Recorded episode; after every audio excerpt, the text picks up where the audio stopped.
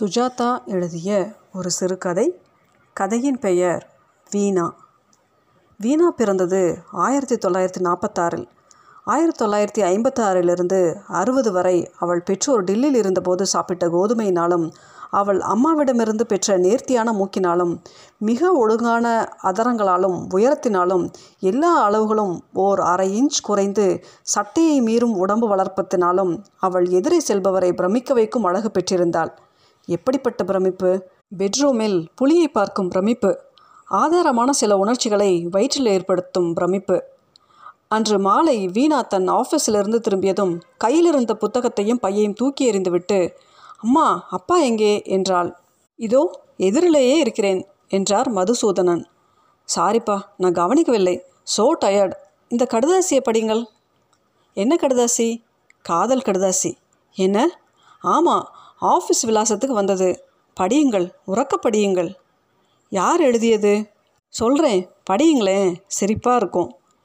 என் அருமை காதலிக்கு அன்று நான் உங்களுடன் பேசியதிலிருந்து என் மனம் என் வசம் இல்லை. என் மனம் பறி போய்விட்டது.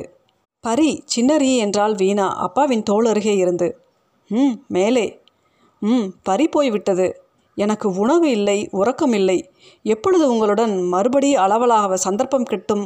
அப்பொழுதுக்காகவே உயிர் வாழும் சுந்தர். யார் அந்த சுந்தர்? எல்லாம் பக்கத்து விட்டு சுந்தர்ராஜன்பா. மேரியை தொடரும் ஆட்டுக்குட்டி போல் என்னை தொடர்கிறான். கம்பளப்பூச்சி மாதிரி ஒட்டிக்கொள்கிறான். நான் பஸ்ஸில் போனால் அதே பஸ்ஸில் ஆஃபீஸ் வரை கொண்டு வந்து விட்டுவிட்டு அப்புறம் அவன் ஆஃபீஸ் போகிறான். சாயங்காலமும் இதே கதி. அவனுடன் ஒரே ஒரு வார்த்தை தான் இதுவரை பேசியிருக்கிறதாக ஞாபகம். மணி என்ன என்று ஒரு நாள் கேட்டேன். அவஸ்தைப்பா. அம்மா இதுவரை மௌனமாக இருந்தவள். அக்கிரமம். காளி பசங்க ஆறு பேர் இருக்கிறாங்க அந்த வீட்டில். ராத்திரி பூராவும் மூணு சீட்டு ஆடிக்கொண்டு அப்பா பப்பு என்று கூப்பிட்டார். பப்பு என்கிற பத்மன் வீணாவின் தம்பி வந்தான். பக்கத்து வீட்டுக்கு போய் அங்கே சுந்தர் என்று ஒரு பையன் இருக்கிறான் அவனை கையோடு கூட்டிக் கொண்டு வா. அவன் போனதும் அப்பா வீணாவை பார்த்தார். அவள் சிரித்து கொண்டாள். என் பெண் எத்தனை அழகாக இருக்கிறாள் என்று கவலைப்பட்டார் மதுசூதன். பா உங்களிடம் வந்து இந்த மாதிரி கம்ப்ளைண்ட் செய்வது எனக்கு வெட்கமாக தான் இருக்குது நான் ஒன்றும் பயந்த பெண் இல்லை. ஆனால் இவன் செய்வது அருவறுப்பாக இருக்குது எனக்கு கட்டோடு பிடிக்கவில்லை. இரு இரு அவன் வரட்டும். பா அனாவசியமாக ரகலை பண்ணாதீர்கள். அவனை கூப்பிட்டு இந்த மாதிரி செய்வது நல்லா இல்லை. இனிமே செய்யாத என்று சொல்லுங்கள். அது போதும். ம் அவன் வரட்டும். மதுசூதன் தான் சொல்லப்போவதை செய்யப்போவதை யோசித்து கொண்டிருந்தார். பெரிய நியூசன்ஸாக போய்விட்டான். எங்கே போனாலும் ஸ்பை பிக்சர் மாதிரி பின்னாலேயே மௌனமாக தொடர்கிறான். நம்ப மாட்டீர்களப்பா. நேற்று சிநேகிதர்களுடன் படகில் தண்ணீரில் போகிறார் போல கணா. தண்ணீருக்குள்ளிருந்து தலையை எடுத்து சிரித்து கொண்டு சிரிக்கிறான். யார்? சுந்தர் என்றாள் வீணா. சுந்தர் வாசலில் செருப்பை உதறிவிட்டு தயங்கி உள்ளே வந்தான். வீணா சில பத்திரிகைகளை சேகரித்து கொண்டு நிதானமாக மாடிக்கு சென்றாள். சுந்தர் ஒரு சாதாரணன். அவன் உலகம் நீங்கள் கேட்டவை. தீபாவளி மலர் எம்ஜிஆர் சிவாஜி படங்களின் உலகம். செய்தித்தாள்களை நம்பும் உலகம். உங்களுக்கு சோர்வாக இருக்கிறதா என்று விளம்பரத்தில் கேட்டால் உடனே சோர்வாக உணரும் ஹிப்னோட்டியா ஸ்பாவம் அவன் வாழ்க்கையில் நிகழ்ந்த மகத்தான சலனம் வீணாவுடன் ஒரு தடவை பேசியது. மகத்தான தீரச்செயல் அந்த கடிதத்தை எழுதியது. சுந்தர் சுற்றுமுற்றும் பார்த்தான். மதுசூதன் நிற்கிறார். அம்மா கையில் கரண்டியை வைத்துக்கொண்டு நிற்கிறாள். பப்பு நகத்தை கடித்துக்கொண்டு நிற்கிறான். அசிங்கமான மௌனம். அவன் கைவிரல்கள் மெதுவாக நடுங்க ஆரம்பித்தன. குட் ஈவினிங் சார் என்றான். நீதான் சுந்தரா? ஆமாம் சார். உனக்கு மூளை இருக்கா? சுந்தர் பின்னால் திரும்பினான். ஏன் யாரையாவது வக்காலத்திற்கு கூட்டி வந்திருக்கிறாயா? என்றவர் மேலும் கேட்டார். இந்த லெட்டரை நீதானே எழுதின? லெட் எந்த லே என்று ஒற்றை எழுத்துக்களுக்கு தாவினான். பார் பார்த்து சொல். உன் கையெழுத்து தானே? பார் என்று அவன் முகத்தில் அந்த கடிதத்தை ஆட்டினார். நீதானே? நீதானே? மீண்டும் புள்ளி புள்ளி பதில்தான் வரவில்லை. உங்கள் மாமா கிட்ட சொல்லட்டுமா? வேண்டாம் சார் என்றான் உடனே ஸ்பஷ்டமாக. பின் ஏன் எழுதினாய்? முழிக்கிறத பார். ஏண்டா காளி பசங்களா? உங்களுக்கு வேற வேலை என்று ஆரம்பித்த அம்மாவை அவர் தடுத்து நிறுத்தினார். நீ சும்மாரு டே நீ பால் பிரதர்ஸில் தானே உத்தியோகம் பார்க்குற? ஆமாம் சார். எனக்கு பால் பிரதர்ஸ் ரெண்டு பேரையும் தெரியும்.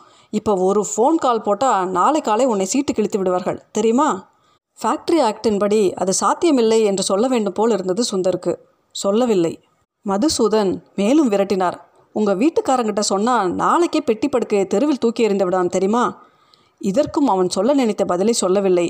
நான் முன் சொன்னபடி சுந்தர் சாது கால் கட்டை விரலால் வட்டக்கல் வரைந்து கொண்டு சாரி சார் என்றான். என்ன சாரி? எப்பொழுதாவது யோசிச்சு பார்த்துருக்கியா? இந்த மாதிரி கடிதம் எழுதுவது தப்பு. அந்த பொண்ணுக்கு இதெல்லாம் விருப்பம் இல்லாமல் இருக்கலாம். இந்த மாதிரி எழுதுவது எவ்வளவு சில்லி முட்டாள்தனம் அறியாமை என்று. பையா நீ என்ன படித்திருக்கிறாய்? BA Goldsmith படித்திருக்கிறாயா? படித்திருக்க மாட்டாய். போய் உட்காந்து சிட்டிசன் ஆஃப் த வேர்ல்டு படி புத்தி வரும். சரியான லூஸாக இருக்கிறாய். சில மறைகள் டைட் ஆகும் ஞானம் ஏற்படும். பேசுகிறானா பாரு. அம்மா நீ இரு.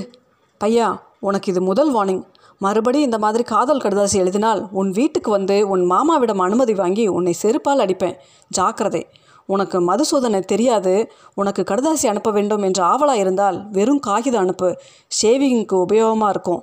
அதில் ஒன்று எழுதக்கூடாது. எழுதினால் ஷேவிங் கூட லாய்க்கில்லாமல் போய்விடும். என் வீட்டில் சின்ன குழந்தைகளும் இல்லை. சுந்தருக்கு இது புரியவில்லை. சாரி சார் யங்மேன் உனக்கு லட்சியம் இல்லை. லட்சியம் இல்லாத மனது சஞ்சலப்படும். ஏதாவது ஹாபி வைத்துக்கொள். பெண்களை துரத்துவதை தவிர விறகு வெட்டு காலு சிகரெட் பெட்டி சேரு ஸ்டாம்ப்பு சேர் எங்களை விட்டுவிடு. என்ன? சொல்லுவது புரிகிறதா? அனாவசியமாக எங்களுடன் குறுக்கிட்டு உன் வாழ்க்கையை நாசம் பண்ணிக்கொள்ளாதே. வரேன் சார். வராதே போ. சுந்தர் செருப்பை மாற்றிக்கொண்டு ஆவேசமாக வெளியே ஏறினான். அந்த ஆவேசத்தில் அவன் என்ன செய்யப் போகிறான் என்பது நமக்கு தெரியாது. பெண் என்னும் மாய பிசாசு என்று கவிதை எழுத சென்றிருக்கலாம். ரயிலில் விழுந்து தற்கொலை செய்ய புறப்பட்டிருக்கலாம். அல்லது ஒரு தமிழ் படத்திற்கு புறப்பட்டிருக்கலாம். நம் கவனம் இங்கே மதுசூதன் வீட்டில்தான். அப்பாவுக்கு ஒரு பாட்டம் திட்டினதில் மனது நிறைவு இருந்தது. அம்மா இவனை சும்மா விடப் போவதில்லை. நான் போய் அந்த அம்மாவிடம் கேட்கப் போகிறேன். என்ன ரவுடி பசங்கள் காளி பசங்கள்? வயசு வந்த பெண்ணை நெருப்பு போல் வீட்டில் கா வைத்து காவல் காக்க வேண்டியிருக்கிறது. படுகாளி என்று அந்த வயசும் அந்த குடும்ப நிலையும் அனுமதிக்காத மற்றொரு சொல்லையும் பிரயோகித்தாள். இவனை பார்த்தால் ரவுடியாக தோன்றவில்லை. இது ஒரு இடியட் அவ்வளவுதான். வயசு கோளாறு. படிப்பு போதாது. புத்தகங்கள் சினிமா இவன் வயதில் நான் ஷாம்லா தண்டகம் சொல்லிக் கொண்டிருந்தேன். இவன் காதல் கதை படிக்கிறான். அதுதான் வித்தியாசம். பாடம் சொல்லிக் கொடுத்த வாத்தியார்கள் காரணம் புத்தகங்கள் காரணம் இந்த சோஷியலிஸ்ட் சர்க்கார் காரணம். Idiot idiot. எனக்கு என்னவோ வீணாவை பற்றி கவலையாக இருக்கிறது. தனியாக அனுப்புகிறோமே இவள் உத்தியோகம் பண்ணி யாருக்கு சோறு போட வேண்டும்? வீட்டிலேயே இருக்கட்டுமே என்றாள் அம்மா. மதுசூதன் ஸ்பஷ்டமாக சொன்னார் வீணாவை பற்றி கவலைப்படாதே. அவள் அப்பாவின் பெண் தைரியசாலி. அவளுக்கு தன்னை காப்பாற்றிக் கொள்ள தெரியும். சீரியஸான பெண். இந்த காதல் கீதல் என்கிற புத்தக உணர்ச்சிகள் எல்லாவற்றுக்கும் அப்பாற்பட்டவள். இதெல்லாம் மேம்போக்கானது என்று அறிந்து கொள்கிற பக்குவம் அவளுக்கு இருக்கிறது பார். அதுதான் முக்கியம். நான் வளர்த்த ரீதி வேறு ஏதாவது பெண்ணாக இருந்தால் இந்த மாதிரி தத்து பித்து என்று கடுதாசி வந்தால் பதில் கடுதாசி எழுதி விபரீதத்தை வளர்க்கும். வீணா அப்படி இல்லை. சென்சிபிள் கேர்ள் வீணா என்று கூப்பிட்டார்.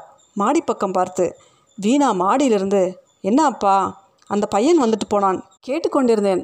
அப்பா யூ ஆர் கிரேட் இனி அவன் என் கூட ஒரு பரலாம் கூட வரமாட்டான். அப்பா சிரித்து கொண்டார். He was well meaning idiot ஆமாம்ப்பா. என்ன பண்ணி கொண்டிருக்கிறாய்? படித்து கொண்டிருக்கிறேன்ப்பா என்ன? ஷேக்ஸ்பியர் அப்பா அம்மாவை பெருமையுடன் பார்த்து கொண்டார். வீணா மாடியில் ஷேக்ஸ்பியர் புத்தகத்துக்குள்ள இருந்த கடிதத்தை எடுத்தாள். அதை மறுபடி படித்தாள். வி என் ஆயிரம் தடவை அன்பே சனிக்கிழமை சஃபையர் சிக்ஸ் தேர்ட்டி கட்டாயம். என்ன? மிக அவசரமும் காதலும் சேர்ந்து சுந்தர். வீணா அந்த கடிதத்தை எட்டாக மடித்து தன் மார்பின் அந்தரங்கத்தில் செருகிக் கொண்டாள். இந்த கடிதத்தை பற்றி அப்பாவிடம் சொல்லவில்லை. ஏனெனில் இது வேறு சுந்தர்.